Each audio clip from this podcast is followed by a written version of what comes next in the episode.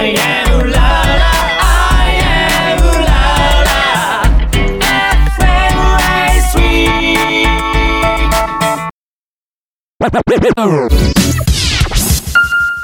Red Red Red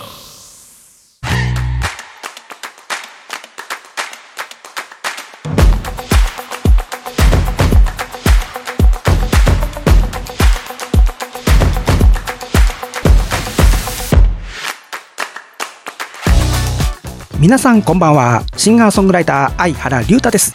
5月16日火曜日みんなとつながるラジオとラジコ。この番組はジャンルに関係なく万物の一点のものにスポットを当て掘り下げていく情報バラエティ番組です。アイウララ FM そして FM ラジオ川越の2曲より今週も同日放送でお届けいたします。さて、えー、新緑の鮮やかな季節になってまいりました。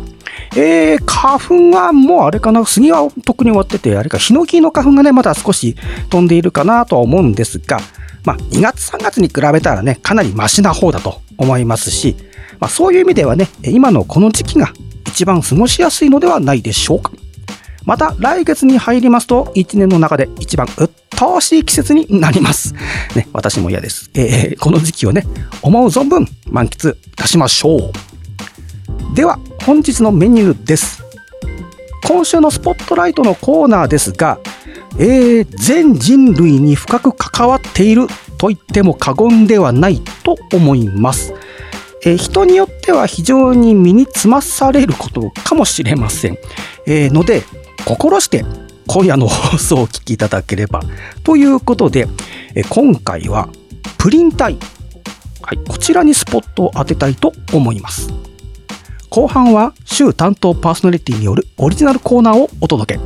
第3週の今夜はアーティストの歌詞やポエムなどを朗読しその内容や感想などを語り合っていく合言葉をお送りいたします。それでは30分間最後までお付き合いください。みんなとつながるラジオとラジコ。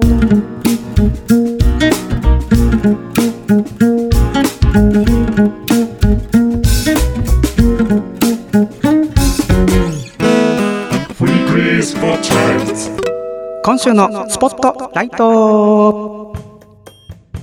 はい。というわけで、今週のスポットライト、えー、プリン体でございますが、えー、もともと実はですね、えっ、ー、と、3月に、えー、当番組の YouTube 生配信がございました。えー、その時にね、ゲスト出演してくださいました上原すずちゃんが、えー、過去に、えっ、ー、と、私が取り上げてくれた、えっ、ー、と、牡蠣をね、えー、発表してくださったんですけども、そのトークの中で、今度ぜひプリン体を取り上げてほしいなんておっしゃっていたのをね、ちょっと思い出しましてね。まあ、それのリクエストにお答えする形でね、え今回、えー、プリン体ということで、えー、スポットライト、えー、上げさせていただきました。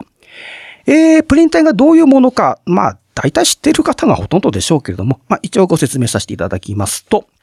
えー、プリン体とは、穀物、肉、魚、野菜など食物全般に含まれる成分で、主に旨味の成分に当たります。えー、細胞の核に存在する核酸の主成分であるアデニンやグアニンなどとして存在します。まあ、このあたりあの、生物学とかね、詳しい方の方がもしかしたら、あれかな、ご存知なのかなと思うんですけれども、あらゆる生物の細胞内に存在するため、ほとんどの食品に含まれています。なので、こう、食事からプリン体を摂取しているというイメージがおそらく皆さんもあるかと思います。私も実はそう思っていましたが、どうもそうでもないらしいんですね。体内には食べ物から取り込まれるプリン体の他にも、新陳代謝によって古い核酸が分解、エネルギー代謝によってプリン体が生成されています。まあ、あの、食事以外からその新陳代謝、まあ、エネルギー代謝によってプリン体もできるよということなんですね。えー、人の体内で重要な役割を担いますが、多すぎると分解されて最終的に尿酸に代謝されます。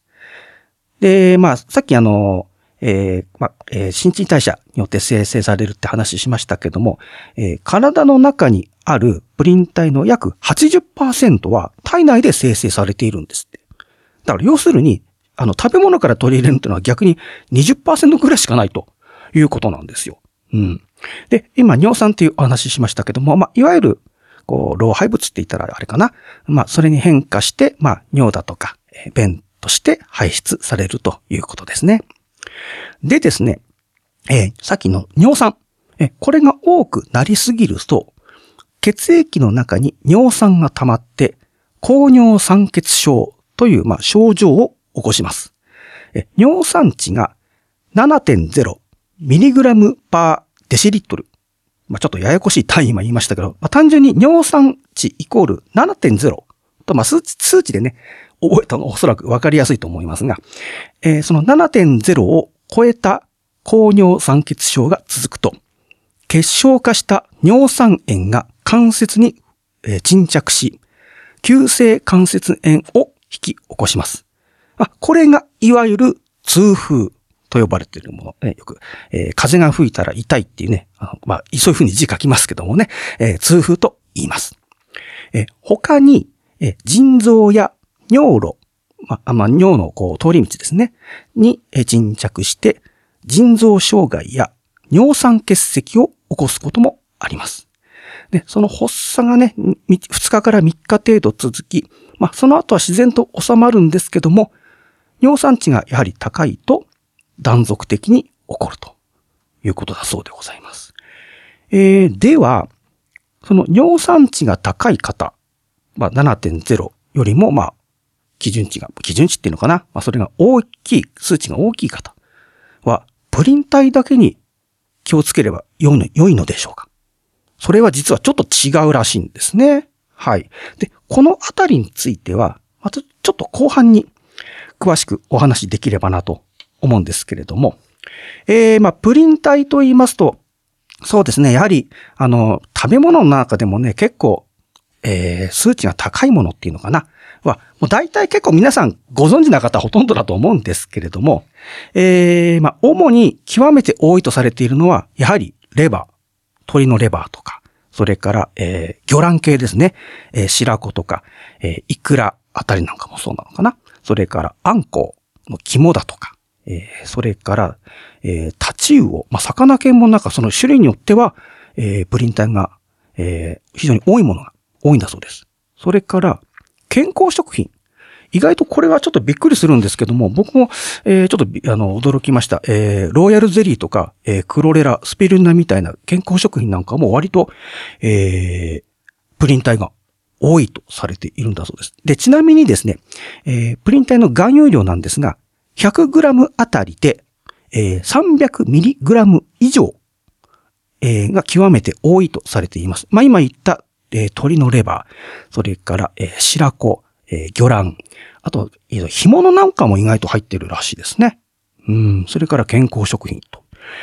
えーあたりがまあ多いんだそうですけども、えーそれから約、えー 100g あたり200から 300mg。まあ、やや多めというものですね。えーこちらが豚レバー、牛レバー、カツオ、マイワシ、えーエビ、オキアミ、えーマージやサンマの干物などがやはり多いということで、まあ、まあ、ここまでで言うとね、やはりレバー系だとか、えー魚の干物系、それから、まあ、魚卵系、そういったあたりが、えープリン体が非常に多いということになります。えー、ではちょっとここで、えー、若干早めですけれどもね、えー、一曲ブレイクをしていきたいと思うんですけれども、さすがにすいません、プリン体の歌はありませんでしたけども、まあ、ただね、プリンがついているというだけの理由で、今回はこちらをお聴きください。東京プリン、携帯愛花。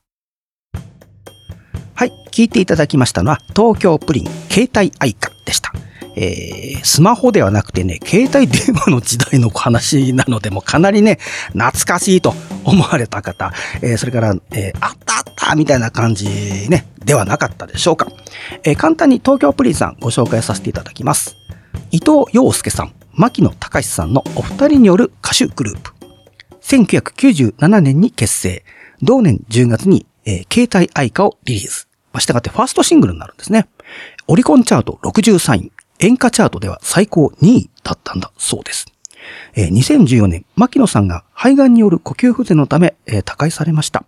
えー同年4月に最後のシングル、明日笑っていられるようにをリリースして活動終了となっております。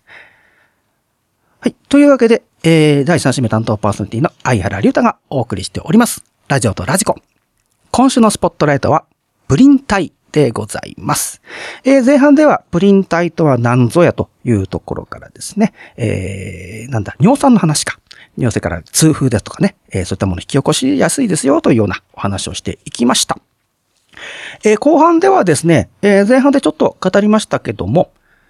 尿酸値が高い方は、プリン体だけを気をつけていれば良いのでしょうかいや、それは実はちょっと違うんですね、ということを言いましたけれども、まあ、その辺についてのね、えーまあ、詳しいお話というのかな、えーちょっとい話をしていきたいなと思います。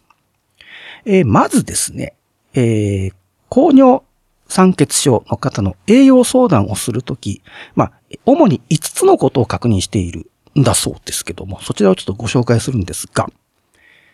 適、適正な摂取エネルギーであるか。えご自身のチェック方法としては、え BMI。これによくね、あの、健康診断ね、やってる方はまあ知ってると思うんですけど、BMI が、え基準値がだいたい25という数値。まあ、それ以上の場合は、食事量が多いことが考えられます。まあ、まずは、その食事量を見直すことから、まあ、始めるということが大切になってきます。えちなみに、ちなみにこの BMI、えー体重割る身長の事情。わかりますかね？体重割る、えー身長の、えー2乗。まあ、まず、まず身長をまず2乗するところからね、えー計算しなきゃいけないんですが、ちょっと一つだけ注意しなきゃいけないのは、この身長というのはメートル単位です。よくね、あの身長を測るときって大体、えー、1メーター何十センチとか、えー、そうね、あとは、例えば170センチとか、そういった感じでセンチメートル単位で言うことが多いんですけれども、えーメートル単位なので、例えば170センチの方は1.7メートルという計算に、えー置き換えなければならないということで、そこだけちょっとね、え注意してください。えーちなみに、えー私、相原もちょっと計算してみたところ、26でした。はい。えー、食事量をまず見直すことから始めなくてはならなくなりました。はい。え続きまして、食事バランスは良好か。バランスの良い食事とは、まあ、毎食、えー主食、えーご飯だとか、パンだとか麺類、それから主菜、えー肉、魚、卵、大豆製品など、それから副菜、野菜、海藻、キノコ類を揃えて食べられていることが基本となります。最近主食を減らし、または主食を抜きにして、えー主菜を多く取っている方もいらっしゃいます。えー主菜を多く取りすぎれば、プリン体も多く取ることにもつながります。えータンパク質の適量に、まあ、適量もね、タンパク質も適量に取ることもえー必要になってきます。えー主食を減らしたのはいいけども、主菜ばっかり取ってもね、あんまり意味はなくなってしまうということになりますね。えーその次が、プリン体を多く含むものを食べていないか。え、これさっきね、えーと、前半の方でちょっと紹介しました。えー、鶏のレバー、干物、えー魚卵系、えー健康食品。まあ、そのあたりがね、ちょっと極めて多めの、えープリン体の含有量がありますので、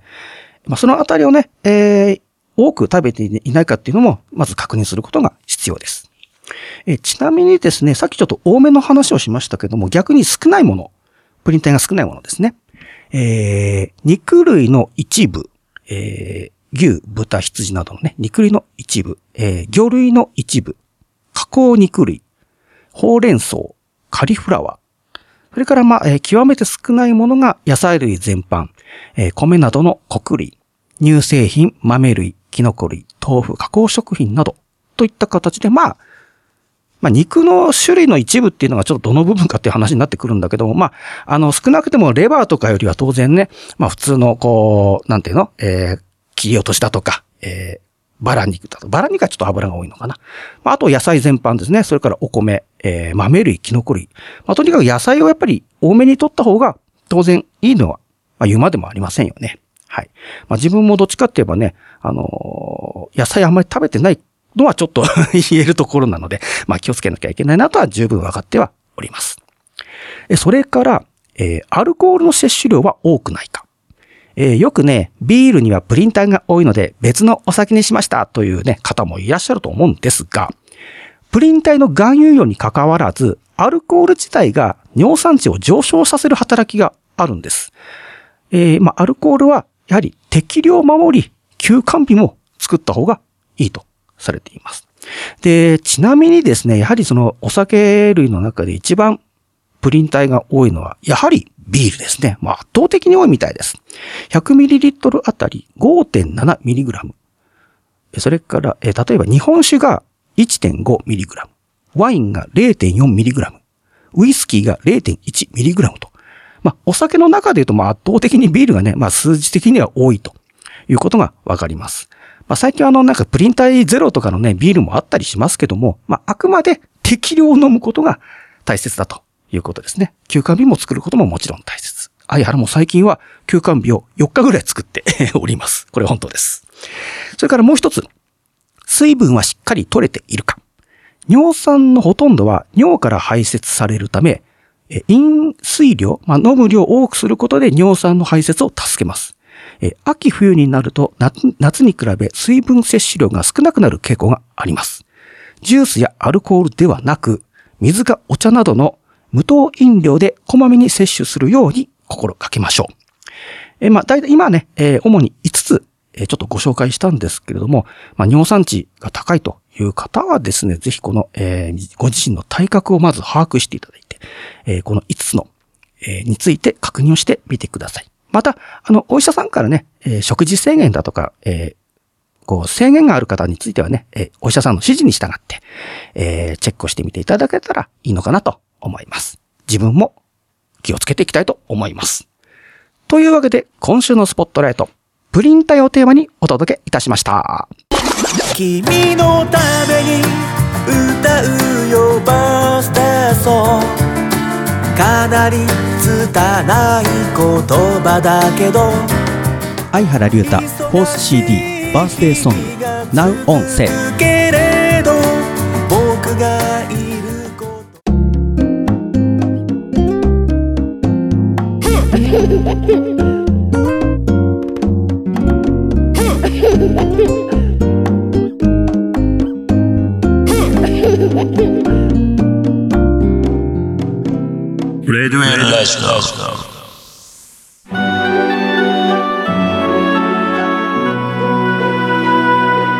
合言葉のコーナー。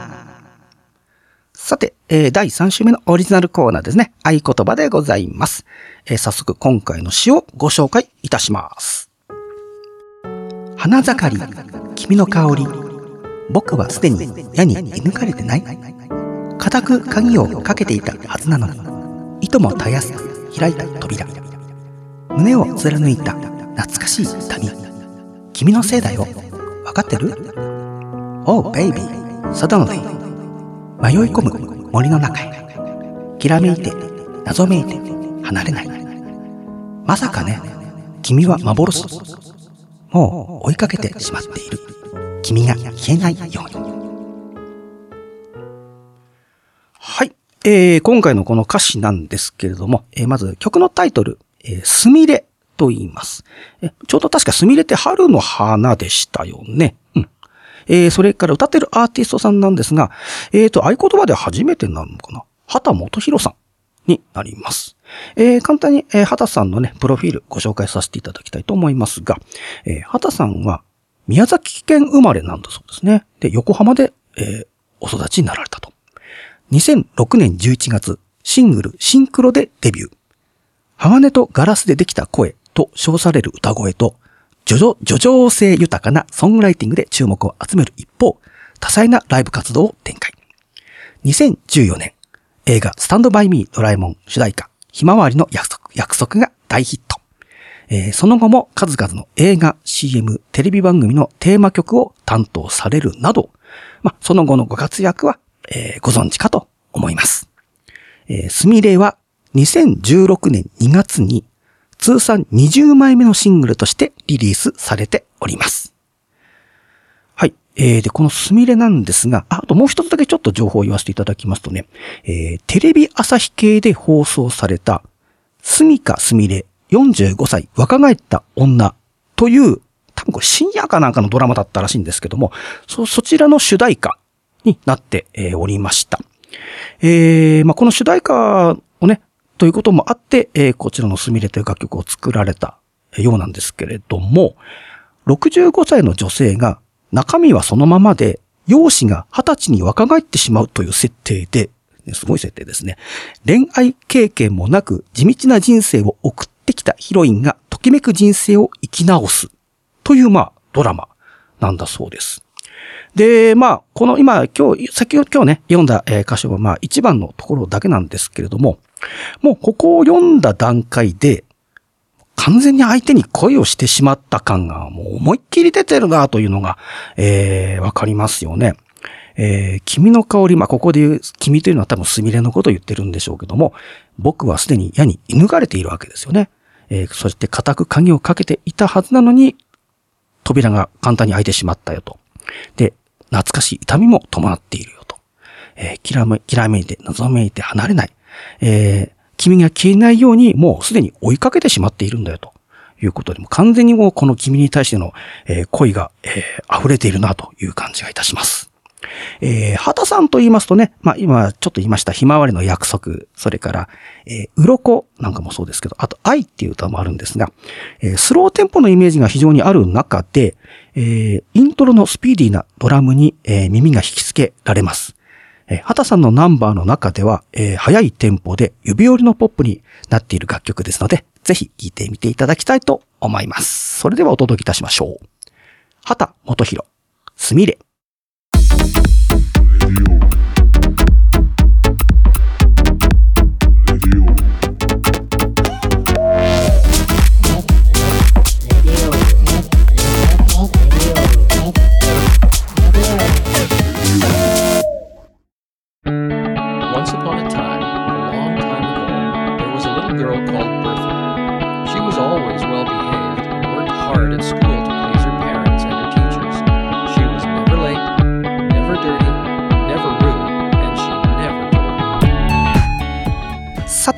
て、アイウララ FM、そして FM ラジオ川越の2曲より、今週も同日放送でお届けしてまいりました、ラジオとラジコ。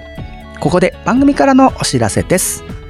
ラジオとラジコ公式サイトでは、過去の放送をいつでもお聞きいただけるアーカイブがございます。スポットライト検索やパーソナリティ名での一覧表示も可能です。ぜひご利用ください。また番組ではリスナーの皆様からのお便りを募集しております。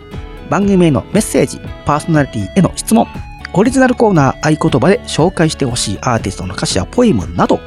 お便り専用フォームよりお気軽にお送りください。ここで、相原よりライブのお知らせですが、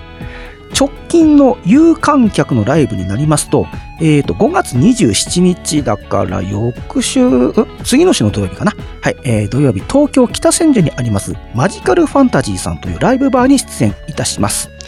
実は今月の7日、えっ、と、ゴールデンウィークの最終日かな？えーこの日も実はイベントで出演してきたんですけれども、